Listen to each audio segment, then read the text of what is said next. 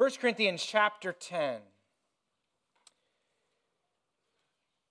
Should I watch this movie tonight?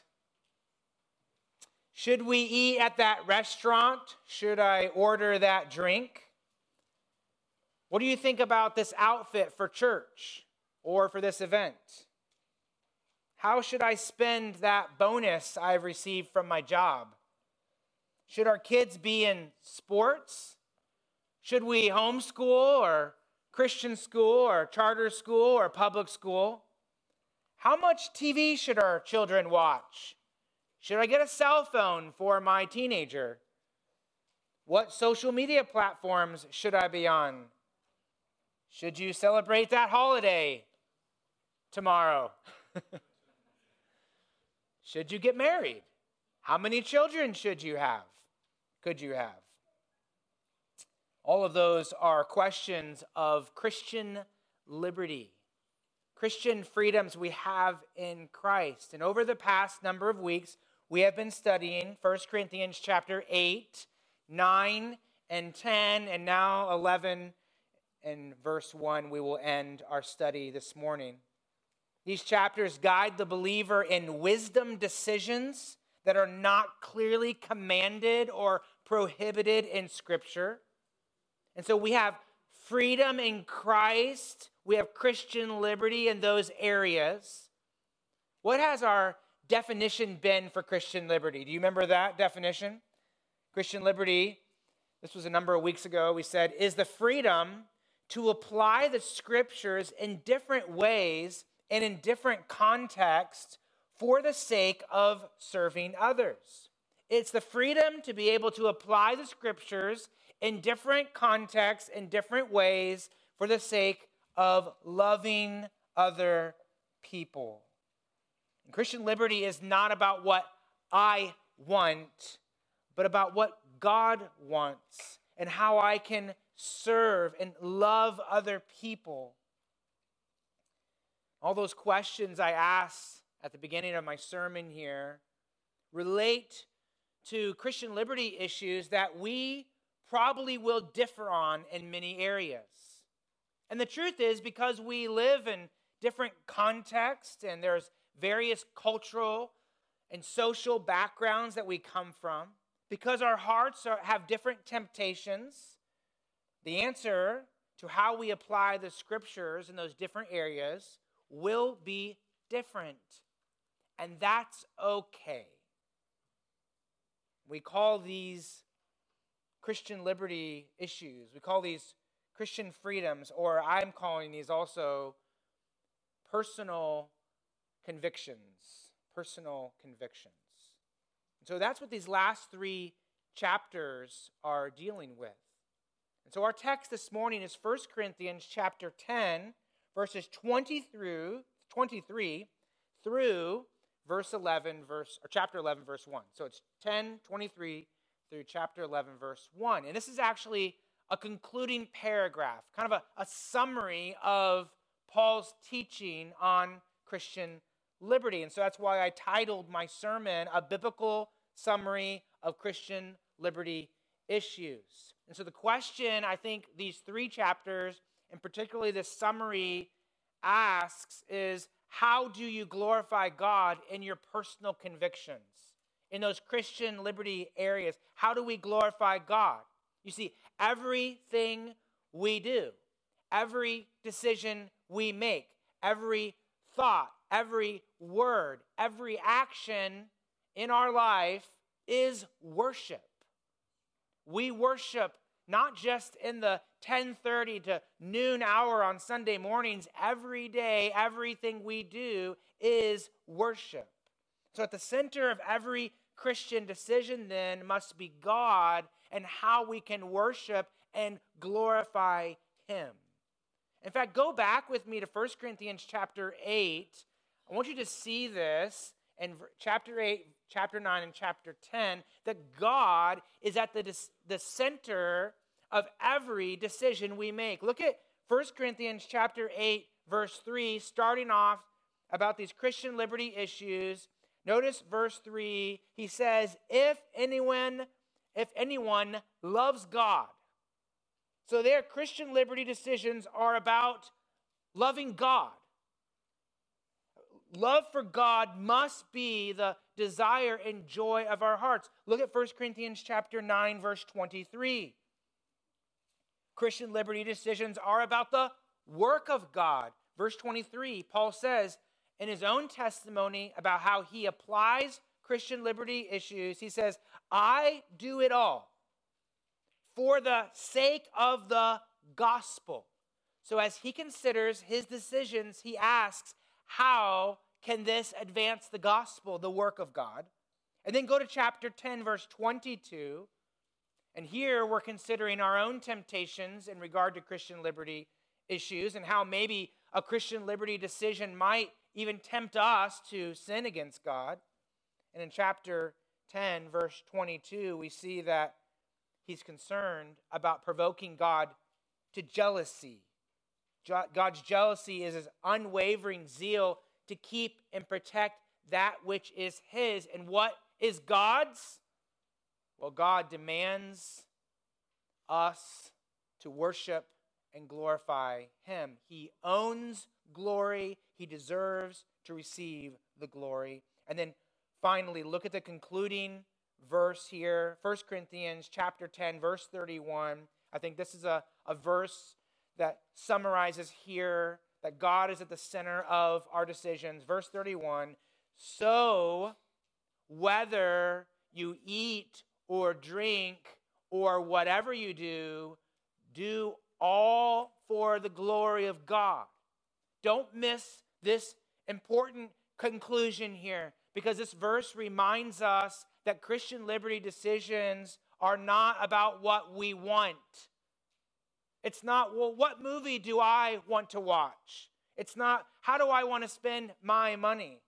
It's not, what clothes look good on me? It's not what songs appeal to me. It's not what I want. It's what brings glory to God. How can I worship Him and, re, and, and with these things in these areas? And so 1 Corinthians 10 31 reminds us that life and our decisions must be all about God. Every decision we make is a choice either to love God and bring glory to God or to love ourselves and bring glory to ourselves. Worshiping God is not confined to the church building, it's something that happens at work, at home, in the car, everywhere.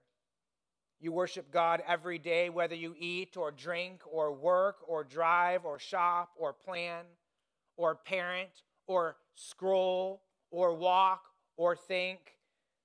Every day we worship. And either we're worshiping God or we're worshiping ourselves. We rob God of the glory that is due to his name. And so in verse 31, it says, Whether you eat or drink or whatever you do, we are to do everything for the glory of God. So God must be at the beginning of every decision. His glory must be our motive and our aim. God must be the foundation for every decision. His word is the rock, His word is our guide. God must be the one energizing every decision. His spirit must give us grace. God must be at the heart of every decision. His love must be our joy. God must be the end of every decision. His glory must be our desire.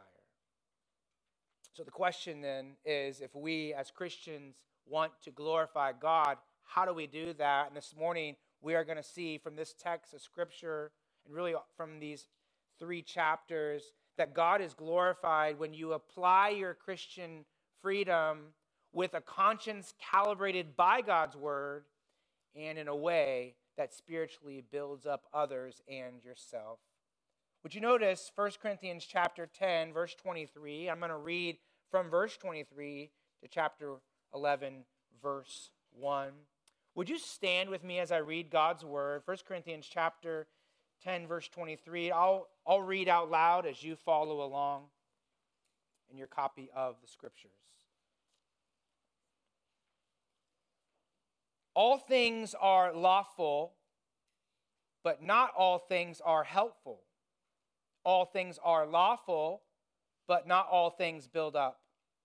Let no one seek his own good, but the good of his neighbor. Eat whatever is sold in the meat market without raising any question on the ground of conscience. For the earth is the Lord's and the fullness thereof. If one of the unbelievers invites you to dinner, and you are disposed to go, eat whatever is set before you without raising any question on the ground of conscience. But if someone says to you, This has been offered to, in sacrifice, then do not eat it for the sake of the one who informed you and for the sake of conscience. I do not mean your conscience, but his. For why should my liberty be determined by someone else's conscience? if I partake with thanksgiving? Why am I denounced because of that for which I give thanks? So, whether you eat or drink or whatever you do, do all to the glory of God. Give no offense to Jews or to Greeks or to the church of God, just as I am to try to please everyone, just as I try to please everyone in everything I do not seeking my own advantage, but that of many, that they may be saved. Be imitators of me as I am of Christ. Father, we ask that your word will be planted deep in us and may it spring forth with fruit of the Holy Spirit, we pray in Jesus' name. Amen. You may be seated. God spoke the universe into existence, designed galaxies, fashioned them with precision and beauty for his glory. God established this earth with its natural greenhouse that regulates the atmospheric temperature and protects us from the solar rays. And he gave us this earth to reflect and give glory to his name. God created species and ecosystems that are interdependent and complex, yet are glorious in splendor. And He did that for His own glory. He created man and woman in His image for His glory. God gifted you with a mind and with a mouth and with hands and with a will so you will glorify Him. God sent Christ to redeem us by the power of the Holy Spirit so we could be saved, so we could glorify Him. God has done, will do, and will continue to do what He wants for His glory. And so we too must live for the glory of God. And it's with that in mind that we ask this question before we make a decision what glorifies God? Now, if you don't mind today, I'm going to do something a little different, as you see on your handout there. I'm going to walk through a tree diagram. Any of you like that kind of stuff? Okay, some of you engineers out there and some other people, teachers, whatever, you might like that. That's what we're going to do this morning. And so you can see at the top of that, we have the word decision. And this morning, I want to ask you to think through decisions you make each day throughout your week, in your life. Think of those decisions, and, and then how do you make those decisions? If you're a Christian, then you have been, if you're a human, you've been created in God's image, so you're to glorify Him. If you're a Christian, you have been redeemed to glorify Him. So therefore, we start with this question in my decision making. God is at the beginning of every decision. What glorifies God? Whether we eat or drink or whatever we do, we ask this question How do I bring glory to God? So, as we consider a decision, we ask that question How do we bring glory to God? And if it's God's glory we're aiming for, then we go to Him and we ask Him, What? What brings you glory? Sometimes my wife likes to rearrange the kitchen and you know get things in maybe a different order or whatever it is. And so then you go in there and you do the dishes or whatever. And as men we're supposed to do that. I don't do it as faithfully as i should. That's probably a good confession to have up here. But you know if you take some of those dishes and you're trying to find a place for it you have two options. One option is you do what? You just stuff it wherever. But it's her kitchen that she takes care of and she feeds us wonderful food and so, what should I do? If, if I want to put the kitchen back how she wants it, I do what? Where does this go? You know, and hopefully eventually I figured it out and, you know, remember next time as well. And since this is God's world, since we are created in his image and we're to bring him glory, then we go to him and say, God, how do we glorify you? Where do we find the answer to that? That's found in the scripture. What, what does God say? Well, what does God's word say? God's word God's word has the answers. God's word tells us the truth about him and what he wants us to know.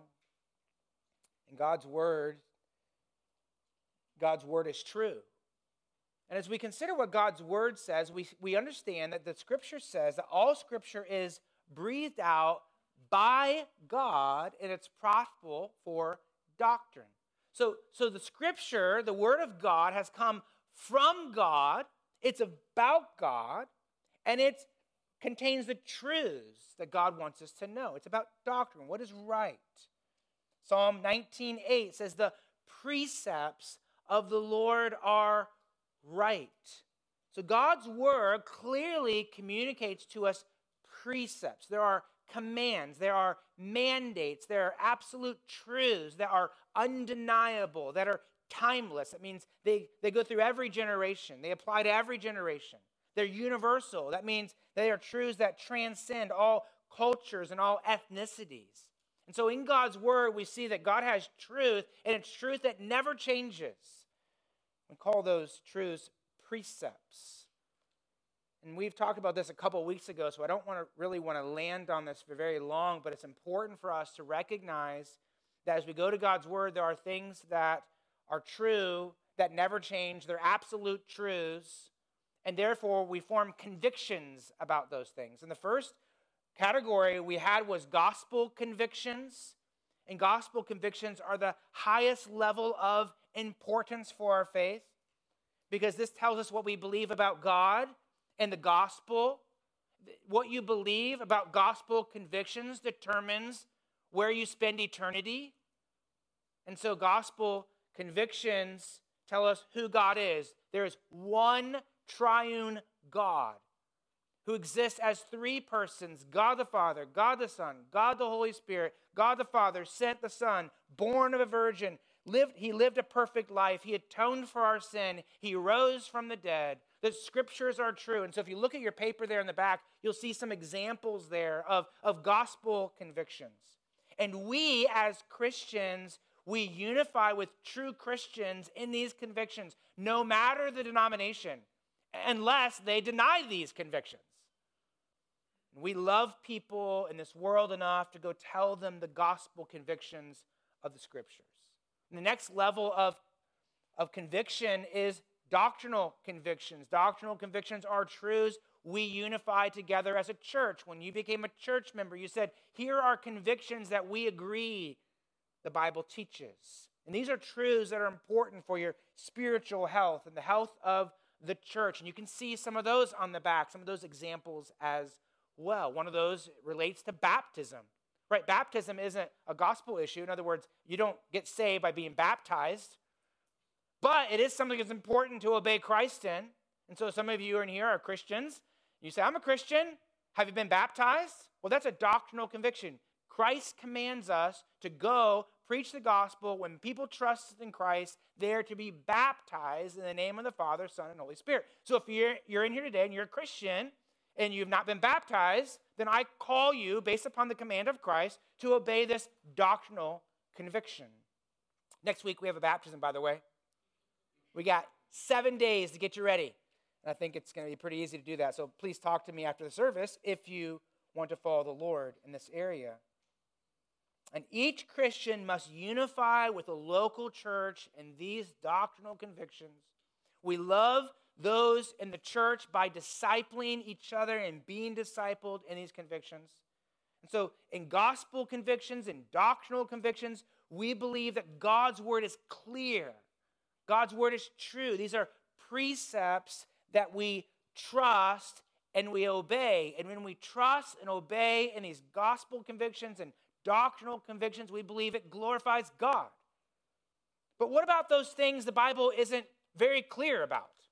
Those things that maybe the Bible doesn't even address. You know, the Bible doesn't talk about social media, does it? So, so what about stuff like that? Well, the scripture gives us principles to live by. Precepts are universal truths that don't change, and principles are general truths found in God's word that communicate God's wisdom to us. And so the answer to the question here today is the first answer to the question how do you glorify God in your personal convictions? Well, God is glorified when you apply your Christian freedom with a conscience calibrated by God's word. In fact, do this with me. Go back to chapter 8. I want to show you how this starts off. 1 Corinthians chapter 8. What's the issue that Paul is talking about here? Paul is talking about meat offered to idols. 1 Corinthians chapter 8 verse 1. Now concerning food offered to idols.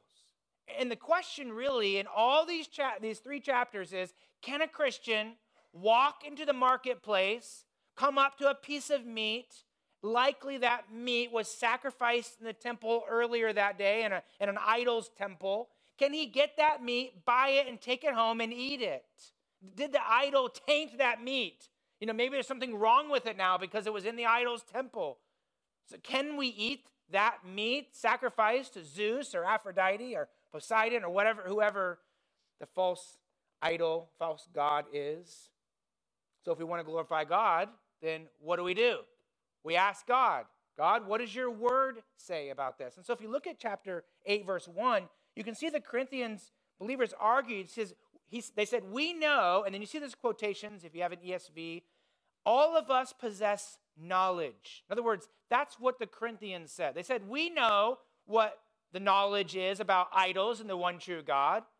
What knowledge are they talking about?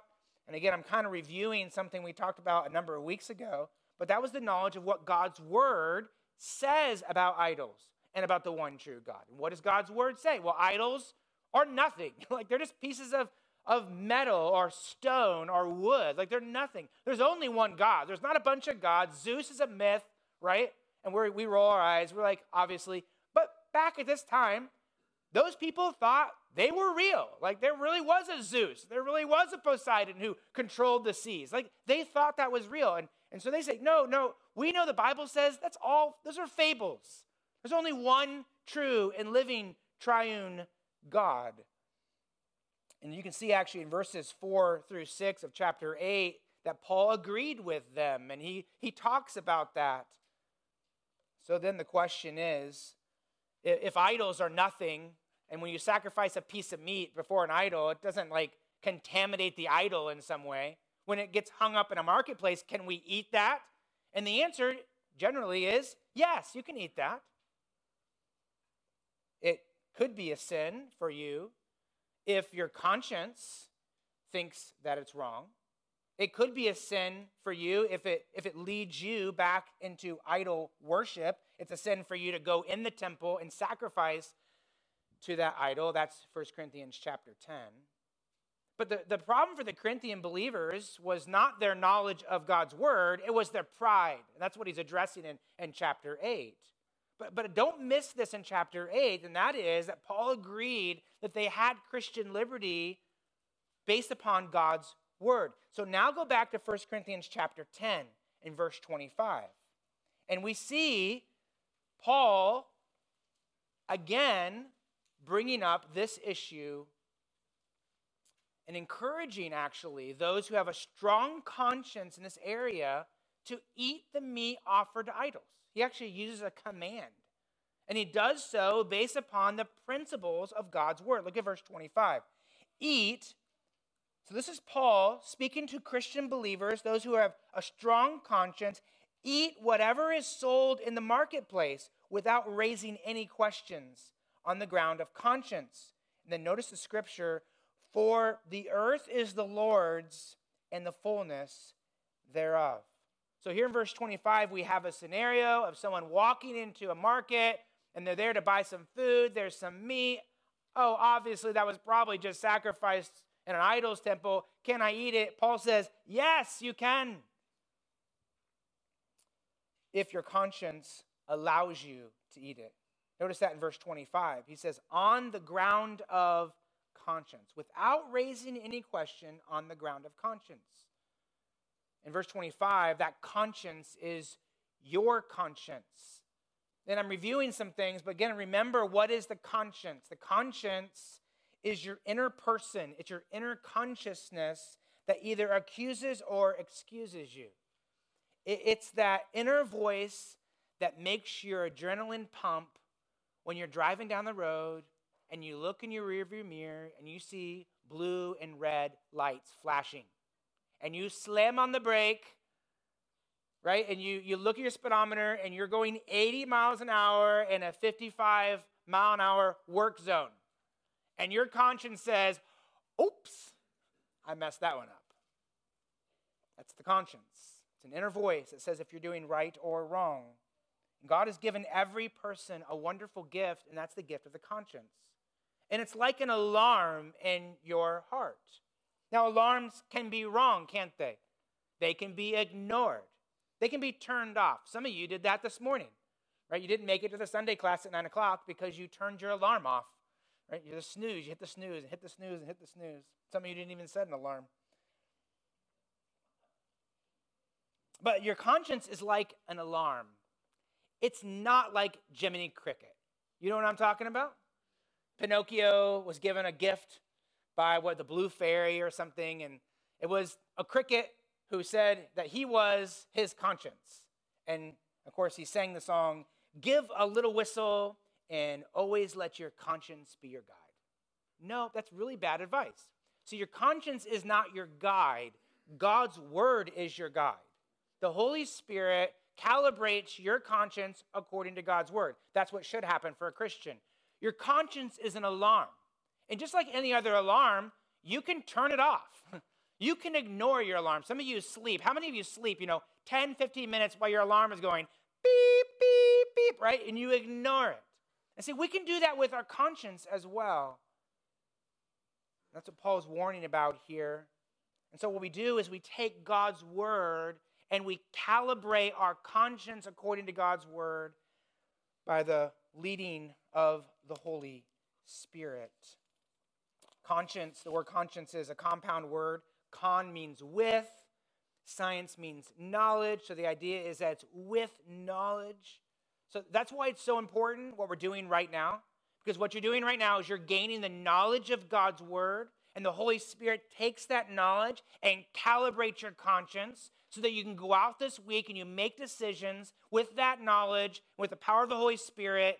You're able to obey God and you're convicted to obey God. And that's why this is so important right here. How, being under the preaching of God's word and, and the Sunday classes under the teaching of God's word is so important because it calibrates our conscience. That's what Paul's talking about. And God is glorified when you apply your Christian freedom with a conscience calibrated with God's word. Notice the scripture there in verse 26. This principle is based on verse 25 eat whatever is sold in the market, in the meat market, without raising any question on the ground of, ground of conscience. And then verse 26 is a quotation of Psalm 24 1. For the earth is the Lord's and the fullness thereof.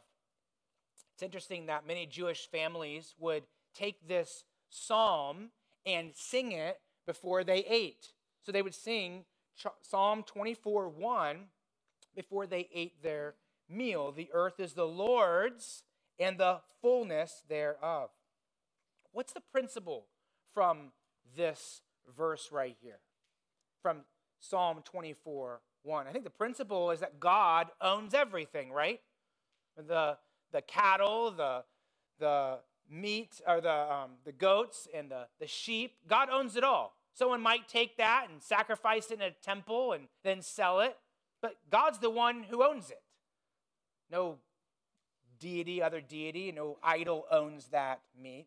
So, so because God owns all meat, therefore we can take that meat and we can eat it for the glory of God. So the conclusion is there's nothing material that is inherently evil just because it was brought into an idol's temple. So we can buy that meat and we can eat that meat. That's what he's saying right here. God gave us the gift of animals to eat. Since all meat is all meat is God's meat, I can buy it for the glory and eat it for the glory of God. So, so we don't need to research where that meat came from. Like, we don't need the Christian Liberty Police to go around the market and try to figure out the origins of all that meat. Oh, here's the meat over here that was to Zeus. Oh, this, this meat over here, it wasn't to Zeus. Okay, so give us a map, Christians, of the market, and let's, let's mark off the places that are sacrificed to Zeus and the ones that aren't. Sa- he's, he's saying that's not what we're supposed to do here.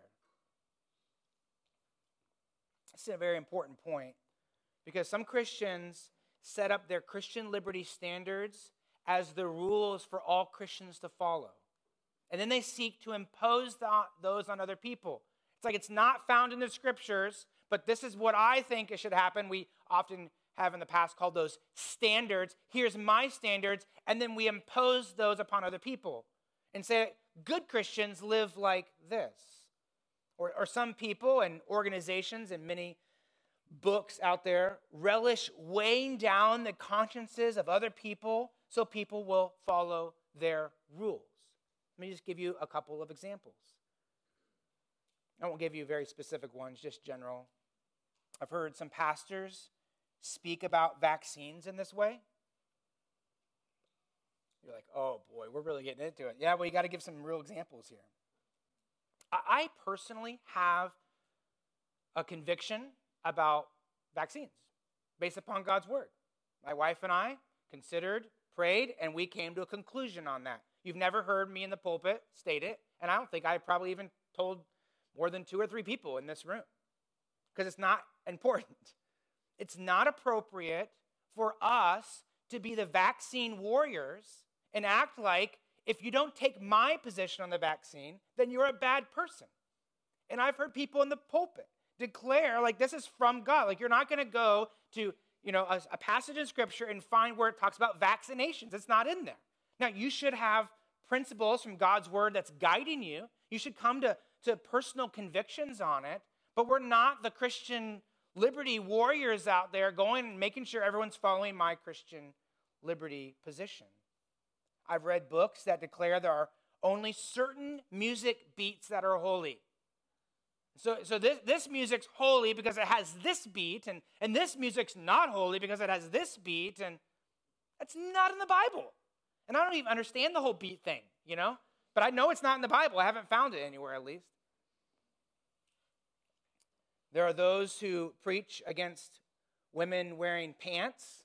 You might have heard that. That's not really maybe a thing today, but it still sometimes happened, or only homeschool.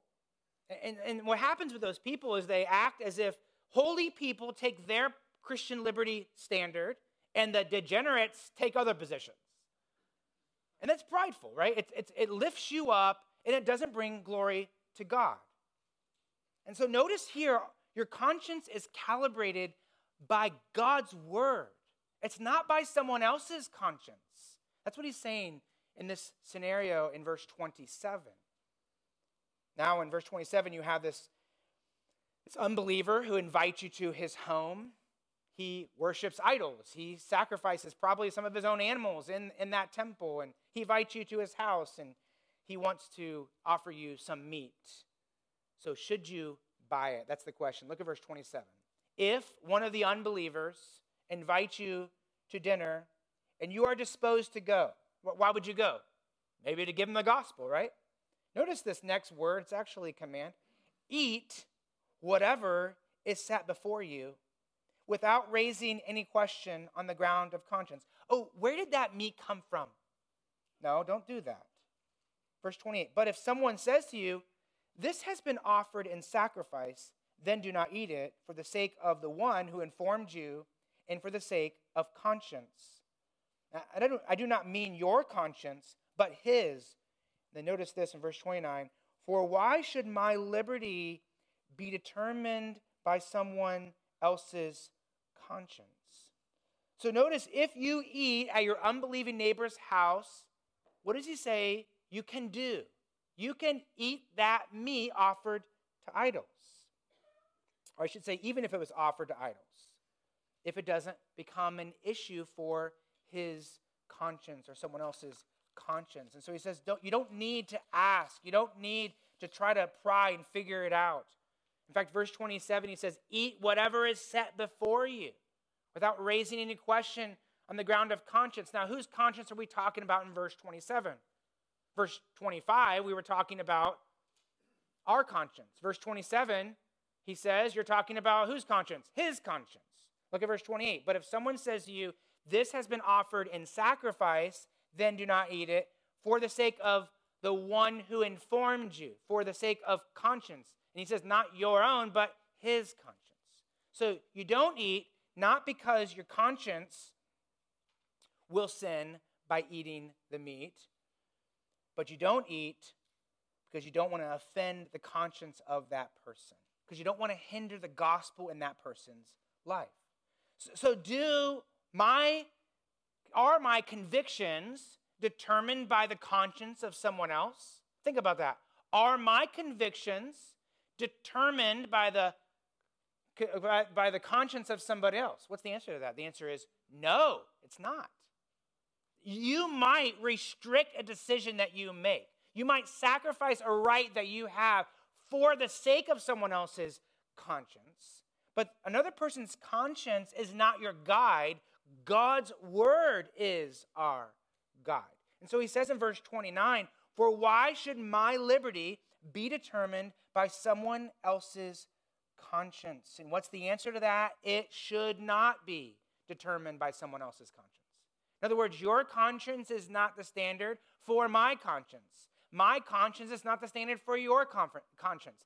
That's why I try to be as much as possible very careful about some specific things I say in regard to Christian liberty areas. Because I don't want to list my conscience up here and say, that's what you should follow. Now, in regard to the gospel and doctrinal convictions, absolutely, because it's from God's word. But in regard to how I apply the scriptures, I think it's very important as a pastor to be very careful about that. The church often has people who love to go around and are the Christian liberty police force. You know what I'm talking about? And they love to go up to people and say, I don't think you should wear that to church. Now, fortunately, I don't think this has happened here that I know of, okay? So I'm giving examples that I'm not thinking of anything in particular. Or, or they like to go out and weigh other people's conscience down with all their knowledge.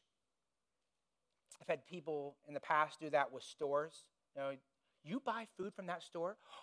Do you know what that money goes to? And they go to Google and you know they send me the link and it's like you know all this you know. Or when I was in Wisconsin at a church up there, there was a man in the church who loved to weigh the consciences of people with his research, the, the, the true history behind this. And I think this was before blogs and all that kind of stuff. But he had, I mean, he one time I remember came into church with stacks of books, you know, to back up his claims. And, you know, he had certain holidays that he would, well, not certain, I mean, pretty much every holiday we could think of, certain holidays that he thought were bad and symbols. He wanted to make us know the real meaning behind symbols. And so if you followed his conscience and his convictions on those things, honestly, I was like, sometimes I would think, is there anything that's not evil in his life? Cards were evil.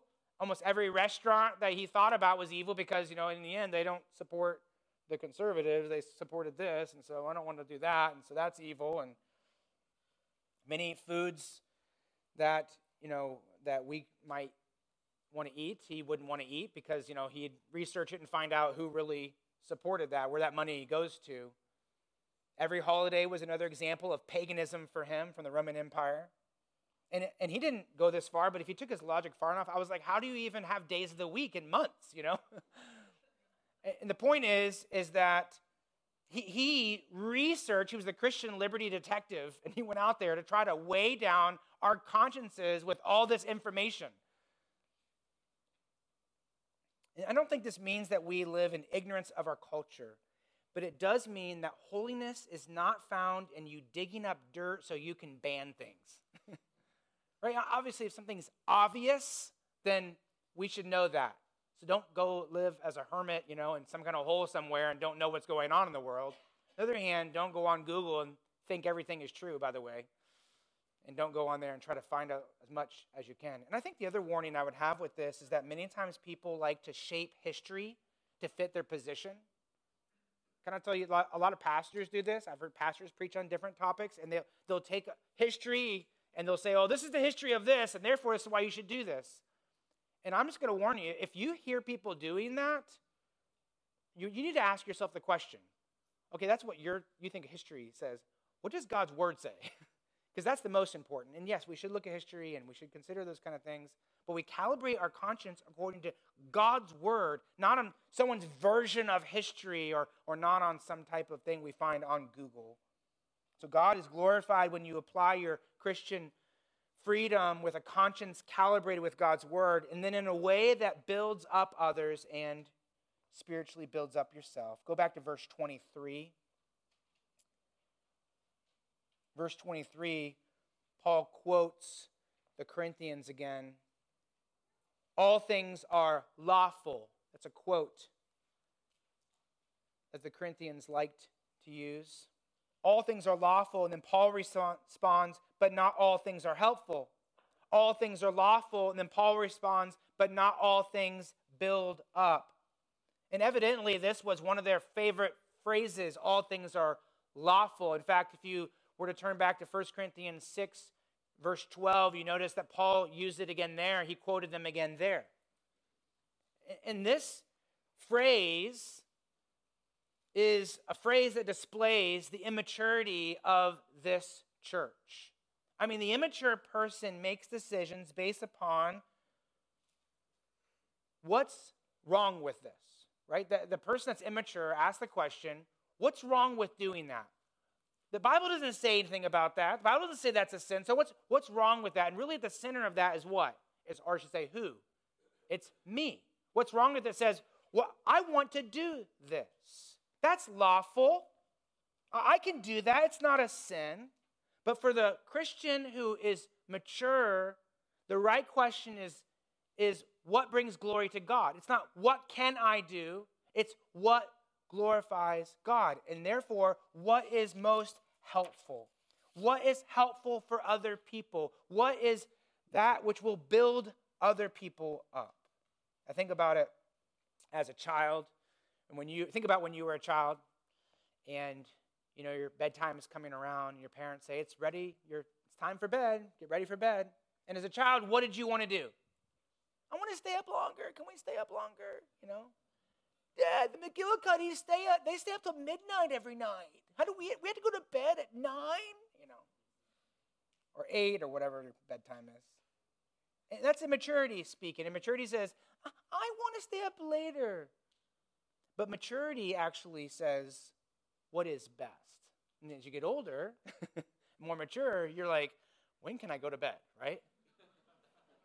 because you know that the next morning you have to get up and you have responsibilities. And so you go to bed at a decent hour because you realize it's most helpful for you. That's called maturity. And in the, in the, in the church, in the Christian life, maturity doesn't say, What do I want to do? Maturity says, How can I bring glory to God by helping people and building other people up. And so the Corinthians here were immature. All things are lawful for us. Paul says, yeah, yeah, but not all things are helpful. And isn't that what you want to do? All things are lawful for us. Yeah, but not everything builds up. And so consider how can you build people up? And so in the, my little diagram here, I my little diagram here I put up there. two filters to help us as we make decisions in regard to personal convictions. And first, it's the effect upon others. How does this spiritually affect others? And the second is, how does it spiritually affect me? Because in verse 23, I think he's kind of summing up what he talked about before. And, and the first question is the spiritual effect upon others. And Paul really talked about that in chapter 8 and in chapter 9. In fact, go to chapter 8 and look at verse 1. When he brought up this issue in regard to meat offered to idols in Christian liberty areas, chapter 8, verse 1, Paul says what? Love builds up. I mean, that's the heart right there. This is what Paul's getting at. They had pride, they had knowledge. We know what God's word says, so we can do what we want to do. Paul says that's not what Christianity is about, it's about love. And so love says, how can I use these things to serve other people? And so, the, really, the question for them in chapter 8 is could this lead another person into temptation? In other words, you had some weak consciences in the church, and some of the people were saying, We can do this. And Paul says, Have you considered how that's going to affect those people? It could lead them back into idolatry. Look at chapter 9 and verse 19. Paul is giving himself as an example.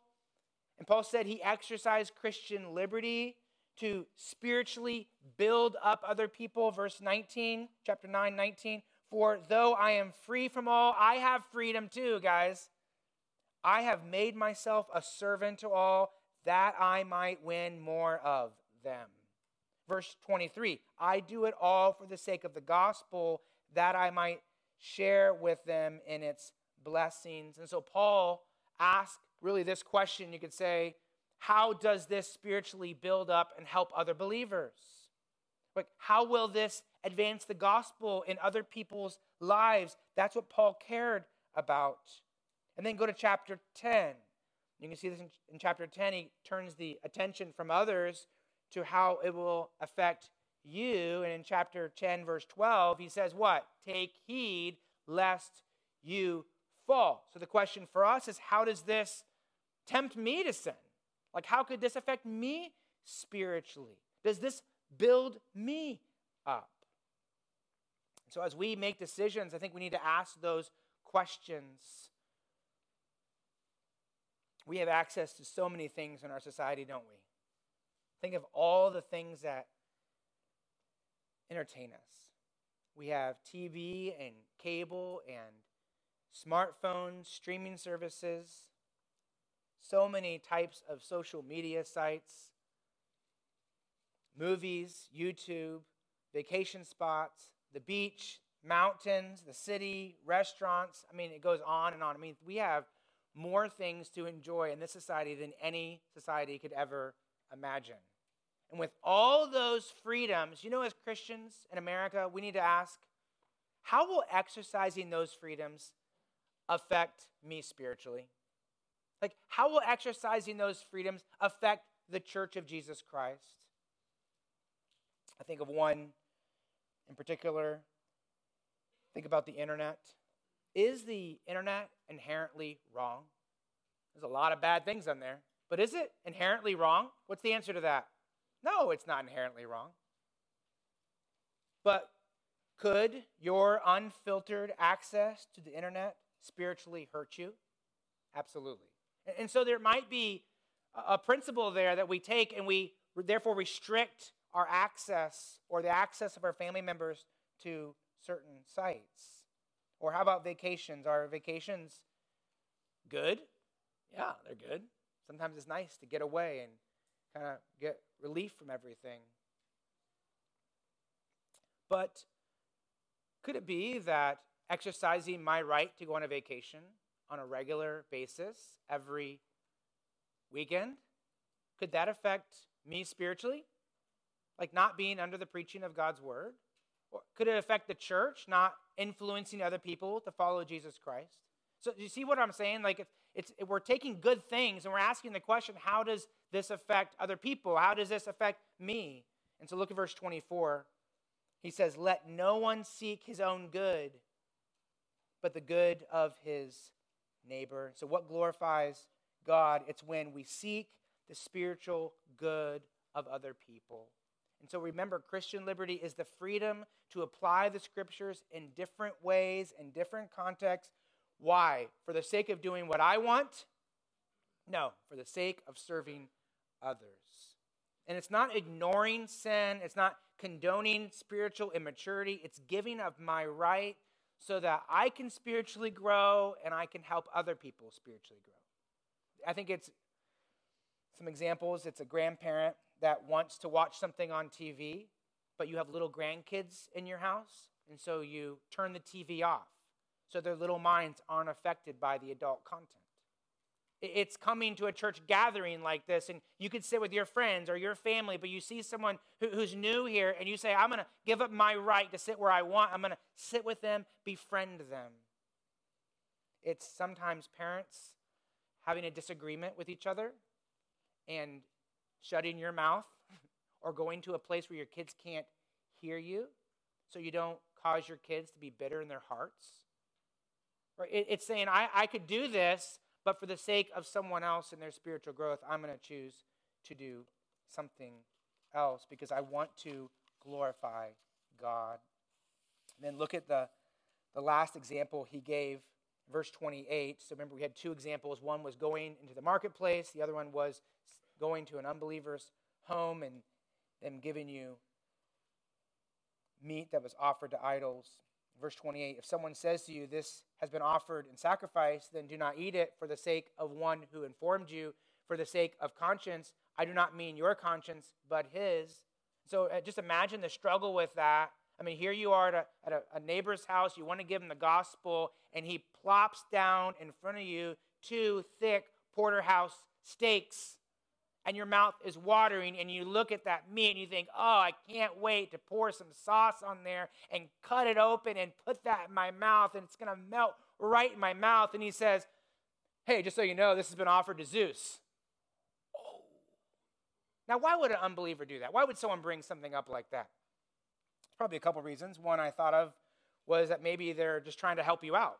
Maybe they know that you want to follow Christ, and so they want to say, hey, I know you want to follow Christ you probably don't want to do this, right? You know, let me help you out here. This was offered in sacrifice to Zeus. And remember, okay, we're going back in their culture. Remember that they thought Zeus was real. like, and so these unbelievers didn't think that these were just myths. They were thinking this is a real God. So like, you have your God, and I have my God. Do you realize this was a sacrifice to my God?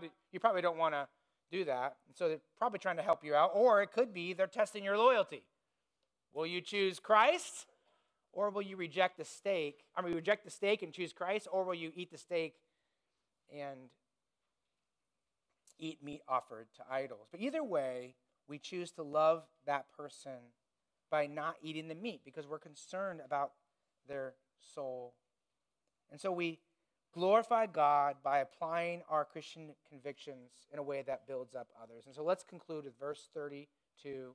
Give no offense to Jews or Greeks. Those are the two main unbelieving ethnic groups in the Roman Empire. So here you have unbelievers. Don't offend these two ethnic groups or to the church of God. Don't go into the church and, and, and, uh, and, and sin against those people. Don't cause them to sin against their conscience. Verse 33 Just as I try to please everyone in everything I do, not seeking my own advantage, but that of many, that they may be saved. And so he says, Be imitators of me as I am of Christ. When is God most glorified? It's when, not when you get what you want, it's actually when you reflect Christ and you give up your rights for the sake of serving other people. And Paul says there in verse 11, Be imitators of me. I mean, Paul gave himself as an example. He had a right to marry but he chose not to marry. He had a right to go to a Galilee village and get a little farm up there, right? And spend the rest of his days up there. He had the right to, to get, have prominence in Jerusalem, but he decided instead to suffer and to give the gospel even when he was rejected. And then notice the very end be imitators of me as I am of Christ who is the example of giving up his rights for us. It's Jesus Christ. Jesus Christ, he is God. And he deserves worship. He deserves praise. He deserves every person to bow before him. But when he came to this earth, he humbled himself and became a man. And he lived among sinners who didn't worship him, sinners who didn't honor him, who didn't glorify him. And he lived a perfect life. And then he died on that cross. He humbled himself, Philippians 2 says, to the point of death, even death on a cross. And as he suffered on that cross and as he died, the pain wasn't just physical, it was spiritual. God the Father poured out hell upon him. Why did he do it? Well, he didn't come to this earth to be served, but to serve. To serve whom? Us. And give his life a ransom for many. Friends, if Jesus gives up his right, rights so that we could have salvation and eternal life, can't we do the same? Jesus died, was buried, and he rose again, and now he's at the Father's right hand. And for all those who believe in him, he promises to save. You might be in here without Jesus Christ this morning, and you might say, I've never heard this, or maybe I've never really considered this. And the Holy Spirit's working in your heart. You need Jesus. And God's call to you is be reconciled to him. You can be forgiven if you believe in Jesus Christ. In church for us, how can we apply this to our life? Here's my challenge for you. I'd like you to go home today or go to the restaurant, wherever you're going to go, take this sheet. I want you to start thinking through decisions you make. It, it, you know, think through your parenting. Think through your marriage. If you're single, think through your singleness. Think through spending how you spend your money. Think through schooling. Think through all these different issues, these decisions we have to make, and then ask, what does the scripture say about this? What, what are the precepts that are, are gospel convictions and doctrinal convictions? What are our personal convictions? What will, how will these decisions affect others? How will they affect us? How can we trust and obey for the glory of God?